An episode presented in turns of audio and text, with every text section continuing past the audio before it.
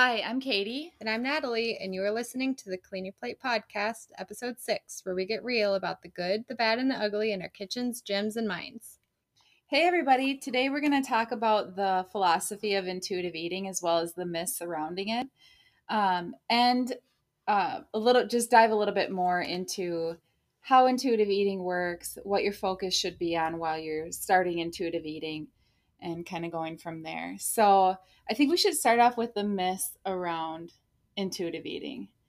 Yeah. What do you think some of the bigger myths are? I think the number one that I hear and that I had for myself was that intuitive eating is all about eating unlimited quantities of junk food. Yeah. Like no rules, just a complete free for all. Yeah.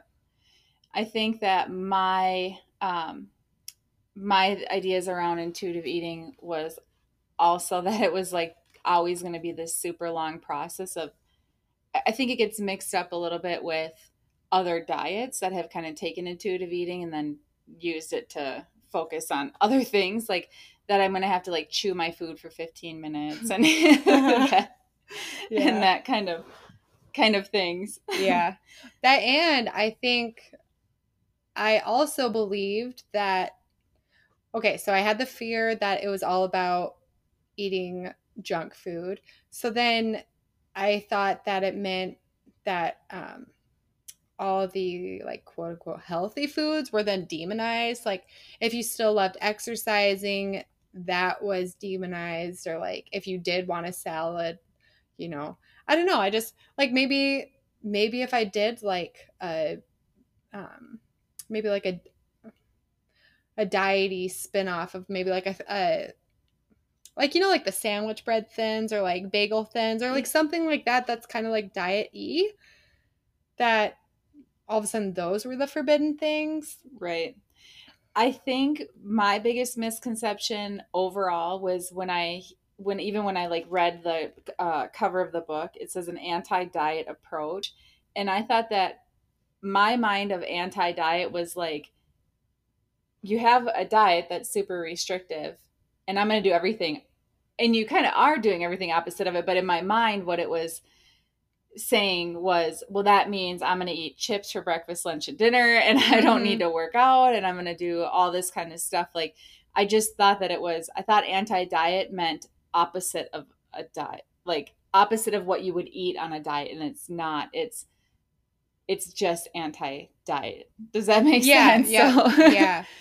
Yeah. Anti pursuit of shaping your body strategically and manipulating your food. Right. In a way. Right. And I thought that that meant that, um, that I actually, I, I kind of thought, well, I need to like force myself into unhealthy behaviors to be anti diet. Mm-hmm. And that's not at all what it is. Yeah. So I think those are some of the biggest myths.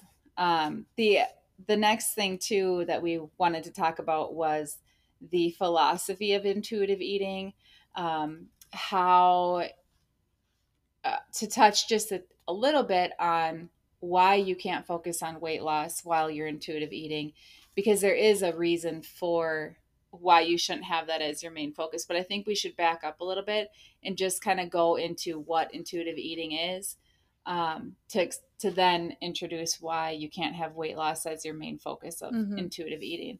Yeah. So intuitive eating um, is really taking internal cues from your body on what it needs. So it's an all an inner work um, behavior, mm-hmm. and it's about getting rid of all the external forces that have been put on you through diet culture um, and learning how to just listen to what your body needs and forget everything that you've learned. So basically, unlearning all of the food rules that have been put on you from infancy until where you're at now. Mm-hmm.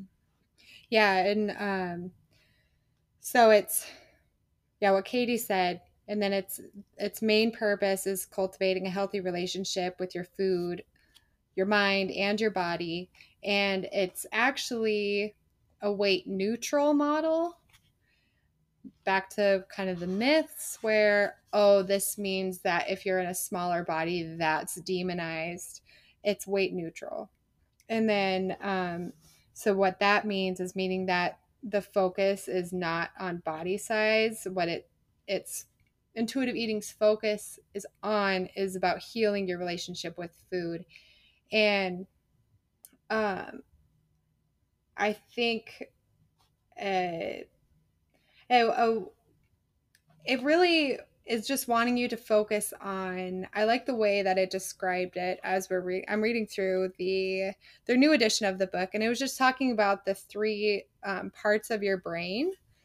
So it's really just like checking in with maybe like your um, the rational side of your brain checking in with the emotional side of your brain checking in with like the instinctual primal side of your brain and just um, making sure you're honoring all facets of yourself with food. Yeah, and um, yeah, I think it even extends beyond food too. Mm-hmm. And one thing that, that that I thought was a good way to explain it was when they were talking about interoceptive sensitivity. So um, they were they did a study to try to figure out if people could learn how to intuitive intuitively eat, um, even if they had participated in it, it's basically how do you, how do you know if someone is capable of intuitive eating?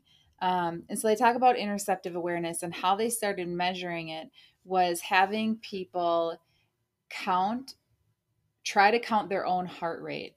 And that is what intuitive eating is. I, I felt that, that like that was a good study for them to put into the fourth edition because it really is kind of like being able to tell when your own heart is beating is a, very similar to being able to tell what your body needs when it mm-hmm. needs it and so it really comes from mm-hmm. deep inside and then the other thing that they talked uh, talked about in this book that i liked was the interoceptive responsiveness mm-hmm. and that that's the it's um when you can feel the sensations and the signals that your body's giving you and you can interpret what they mean and then execute like mm-hmm. execute that ex- execute it through like food mm-hmm. so and it's just appreciating and that's how where it comes like in the appreciating and the honoring your body and that kind of stuff and um so i think that that that really sums up what intuitive eating is and why they call it intuitive because it really is just listening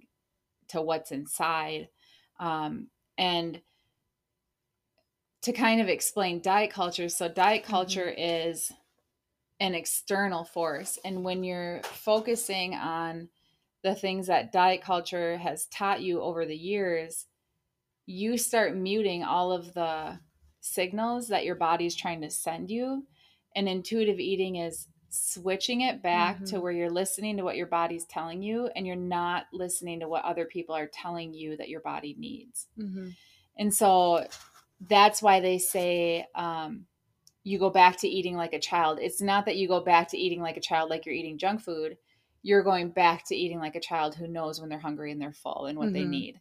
And so that's where the myths come from when they say it's like eating like a child. Well, but it has two different meanings, you mm-hmm. know. And most children actually probably don't, you know, eat that bad if yeah. you think about it. Yeah.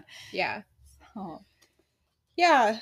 So a lot of little um misconceptions about it and I think what would be helpful too is we've, um, I think just defining more what diet culture is. I know we've mentioned it before, but we haven't really dived into the the sneakier ass like aspects of it.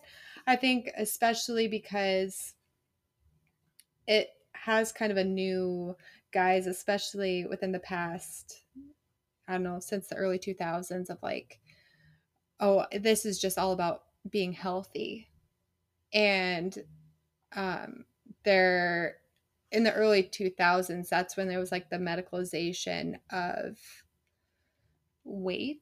Or how do you how to describe it? they um, put obesity as a disease, yeah, and yeah. that really sprung um, even people that are in a larger body that are very very healthy mm-hmm. now have this disease and it it becomes like a moral thing like you're yeah. bad you know now because you have it it just switched it really switched from um knowing that you can be in a larger body and be very healthy to anybody who's in a larger body is has a disease. Yeah, right. And so that really like drove diet culture, not just in magazines and um, TV and commercials and kind of stuff, but it drove diet culture into the medical industry. Yeah. And it became just a multi-billion dollar industry because now since it's labeled as disease you can prescribe medications for mm-hmm. it and only for the reason of trying to get someone's body smaller not because they have other medical conditions yeah. it's that they have a certain body shape mm. and so that yeah. really i think is what triggered the massive like explosion of diet industry and not only the explosion of it, but then it also like even more so switched it over from the side of your body into like let's let's call this a health a health mm-hmm. trend because now it's medical. So yeah, now we're gonna we're doing this for your health. Yeah, it legitimized it. Yeah, hundred percent legitimized it. Yeah, it definitely did, and um, they just kind of talk about how you know some of the things that pop up in diet culture is you're suddenly like worshiping thinness and then however thin you are is like your moral virtue which means that you can like spend your whole life thinking that you're broken because mm-hmm. of the size of your body or you don't deserve a certain quality of life or you know happiness or that you're just not a good person because you're not a certain thinness which mm-hmm obviously is not the case. Yeah. yeah. in that if you are in a thinner body that you maintain like a higher social status mm-hmm. too. And so I think that it really rippled down through everything, you know, how you feel about yourself, how society feels about you. Mm-hmm. And and that's really sad. Yeah. Yeah, and unfortunately with it um the medicalization of it, I think it's I mean, people want to put their all their faith and their trust in what their doctor says, but unfortunately, a doctor is not qualified to speak to the like dietetics right. of of that. Right they are not and um i think too that the a lot of medical professionals just don't have the knowledge or the training on how to even talk about intuitive eating or how to get someone to eat intuitively and they're only focusing on weight loss. Yeah, so I think the best image given was um you know, if a doctor were to prescribe you a medication, but research has shown that like that medication will cause problems and it will cause like you know, breakdown in your lungs and things like that. Like you wouldn't blame yourself for the failure of that medication, it would be the medication. Right. And unfortunately, I think it's just um it just adds even more into like the guilt when a doctor is coming at you from that angle. Yeah, and I think too um what I think one thing that you're trying to get at is that diets don't work. Mm-hmm. It's been mm-hmm. proven, and they have like hundreds of studies that mm-hmm. diets don't work. You might be able to take, you know, to get to a certain point, but then there's a dieting paradox too that you have. And um, diets do not work. It's been proven. If it was a medication that they were prescribing, you wouldn't take that anymore. It wouldn't even be approved by mm-hmm. any medical professional, but yet diets are mm-hmm. constantly constantly given to people all the time and everybody blames it on themselves that it doesn't work and it's mm-hmm. that's not why it's not mm-hmm. working it's not you it's that they just don't work yeah, right right so let's talk a little bit about um i i think one of the biggest questions associated with intuitive eating is whether or not you can focus on intuitive eating and have the goal of losing weight and I you know, I the authors really came from the stance of not demonizing you for still having that goal. You know, it's like it's not really anyone's fault when that is their drive because we've just been so inundated with that message. And um but the the simple answer is no. You cannot intuitive intuitively eat and lose weight. You can do them separately, But you can't claim that as intuitive eating because that you can't intuitively eat and focus on weight loss. Yeah, yeah. yeah. Um, it might be a byproduct of Yeah. intuitive eating, but it can't be the focus Yeah. of why you're doing intuitive eating. Yeah. Because weight loss causes you to focus on the external factors versus intuitive eating as an inside job. Yeah, and they kind of they did a really great job, I think, um, explaining it in this fourth edition about why you can't focus on weight loss, and it's because anything that's when your focus is on stuff that's outside of your body, it blocks the signals that are coming from inside of your body. Mm-hmm. So when you're focusing on only the shape or the size of your body, you're still not providing yourself with exactly what it needs on a day-to-day basis. And so you need to put that on the back burner. You need to put any thoughts of weight loss on the back burner. And I struggled with that in the beginning, I Mhm. think too, because I was like, well, you know, I just had fears because I was so worried about the shape of my body still, but I knew that I couldn't continue to do what I had been doing. Um, and letting that go, or just like when they said put it on the back burner, I'm like, well, I can put it on the back burner. Yeah. but then I think the more that I got into the process of intuitive eating, it wasn't even a worry anymore Mhm. because I realized when I was actually listening to what I needed, I didn't need to worry about what the the other stuff like that I had been taught, like that Mhm. kind of started to go away. Yeah.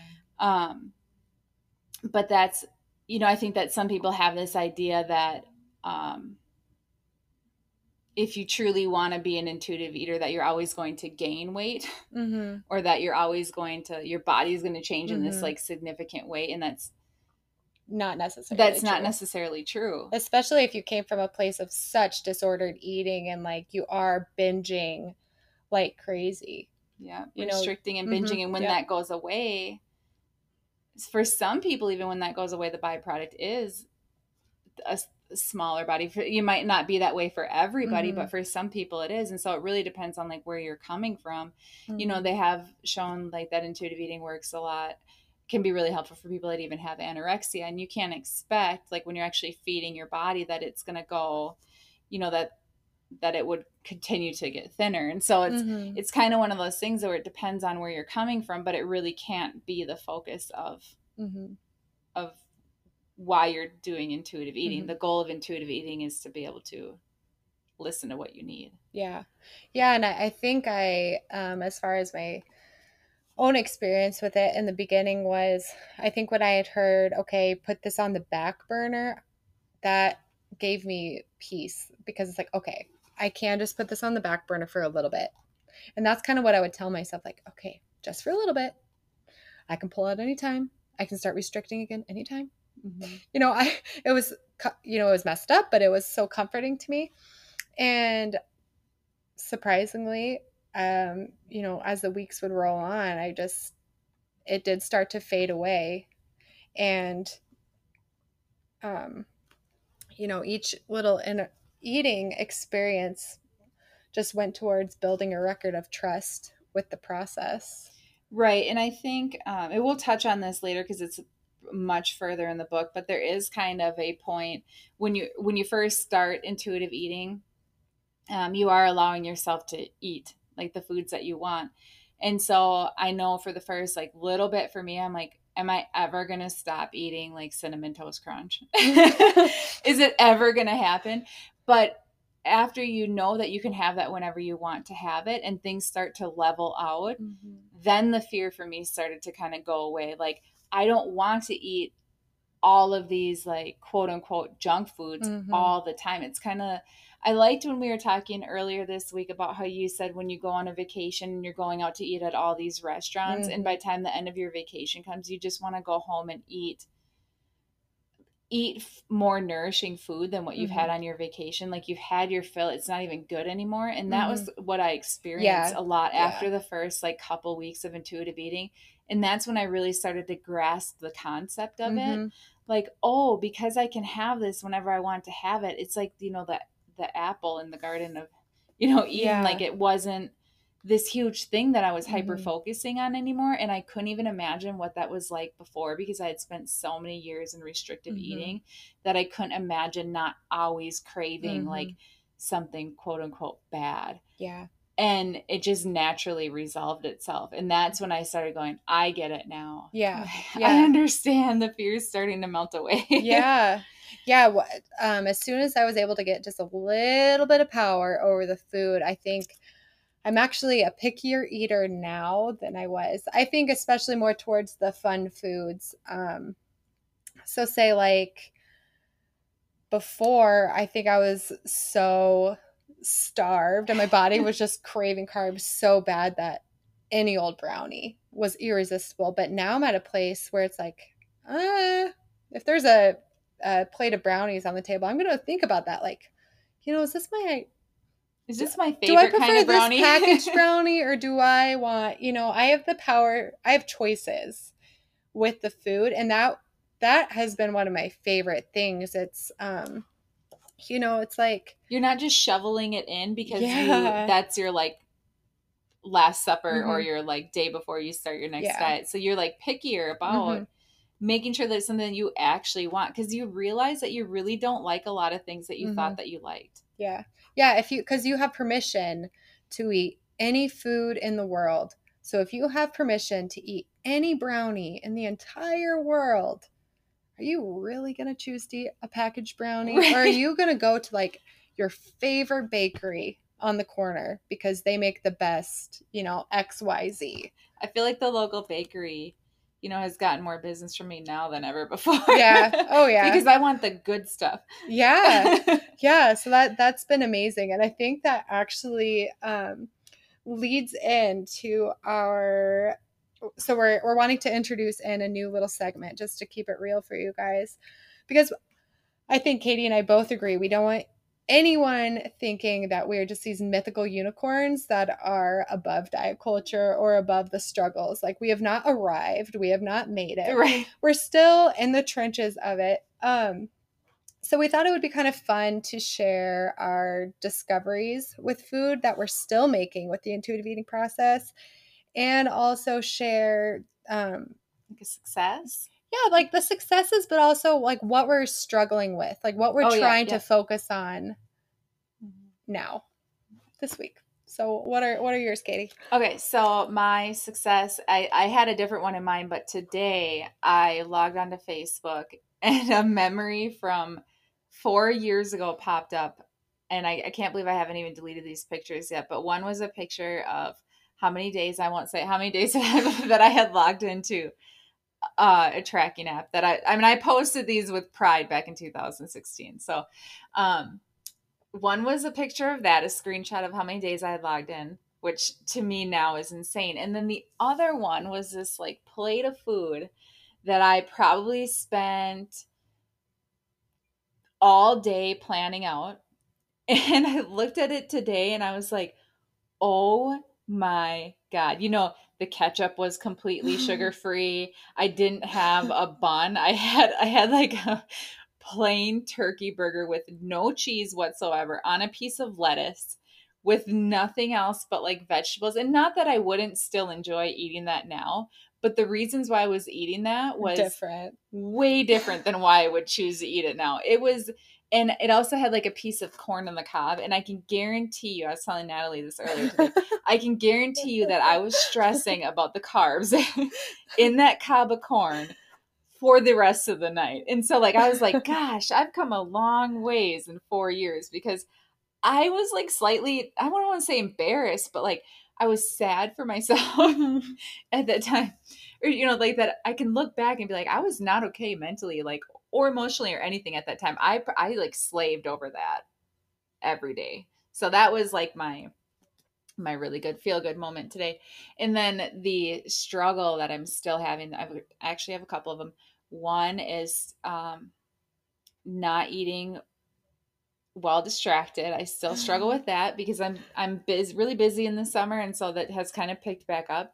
And then the other thing um, is if I don't finish food, like I I have a hard time throwing away food.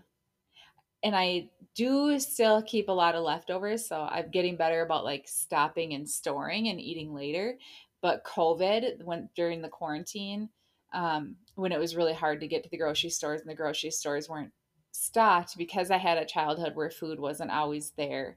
That for sure triggered even more Mm. fear of wasting food. Like I don't know when I'm going to be able to get more chicken.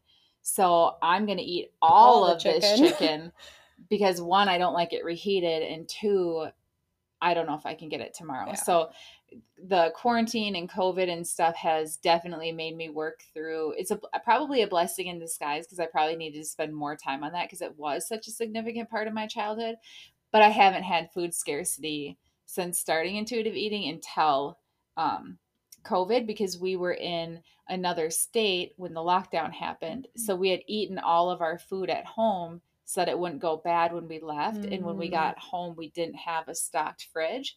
So the first like three weeks that we were back was definitely scarce. And so it it brought up a bunch of feelings. So that's kind of my my Where 2 flip at. sides. Yeah. yeah, yeah, yeah. Those are two hard ones. All right, so for me, kind of have okay. So I, I told Katie about this. This was actually a couple weeks ago, but I'm still celebrating it. um, we have the Marco Polo app, so I uh, it's like a video messaging app. So I sent I sent Katie a, a message right away after I, I'd gone through this experience. Um, I was at the store with my three year old daughter, and she picked up a box of Gushers out of the aisle, and she'd never had Gushers before. And initially, I was going to tell her no, but her little face was beaming. I'm like, okay, I'll get them. And, um, you know, we get in the car, and she was so excited. I, we opened them up in the car, and I, I mean, I was really excited too. I hadn't had Gushers since I was a kid, and so just the nostalgia was off the charts.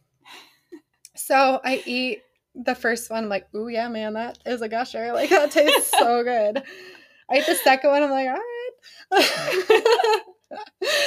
but so one of the things I've learned through um, the intuitive eating is that I have a really high sensitivity to like the bitter chemical taste in foods. So I was eating them, trying to be mindful of that. Like, okay, am I tasting the chemical flavor in these? And it wasn't so much the, I wasn't getting like a chemical aftertaste, but I was getting like this oily sensation in my mouth. they are very oily. Very oily, hence gusher.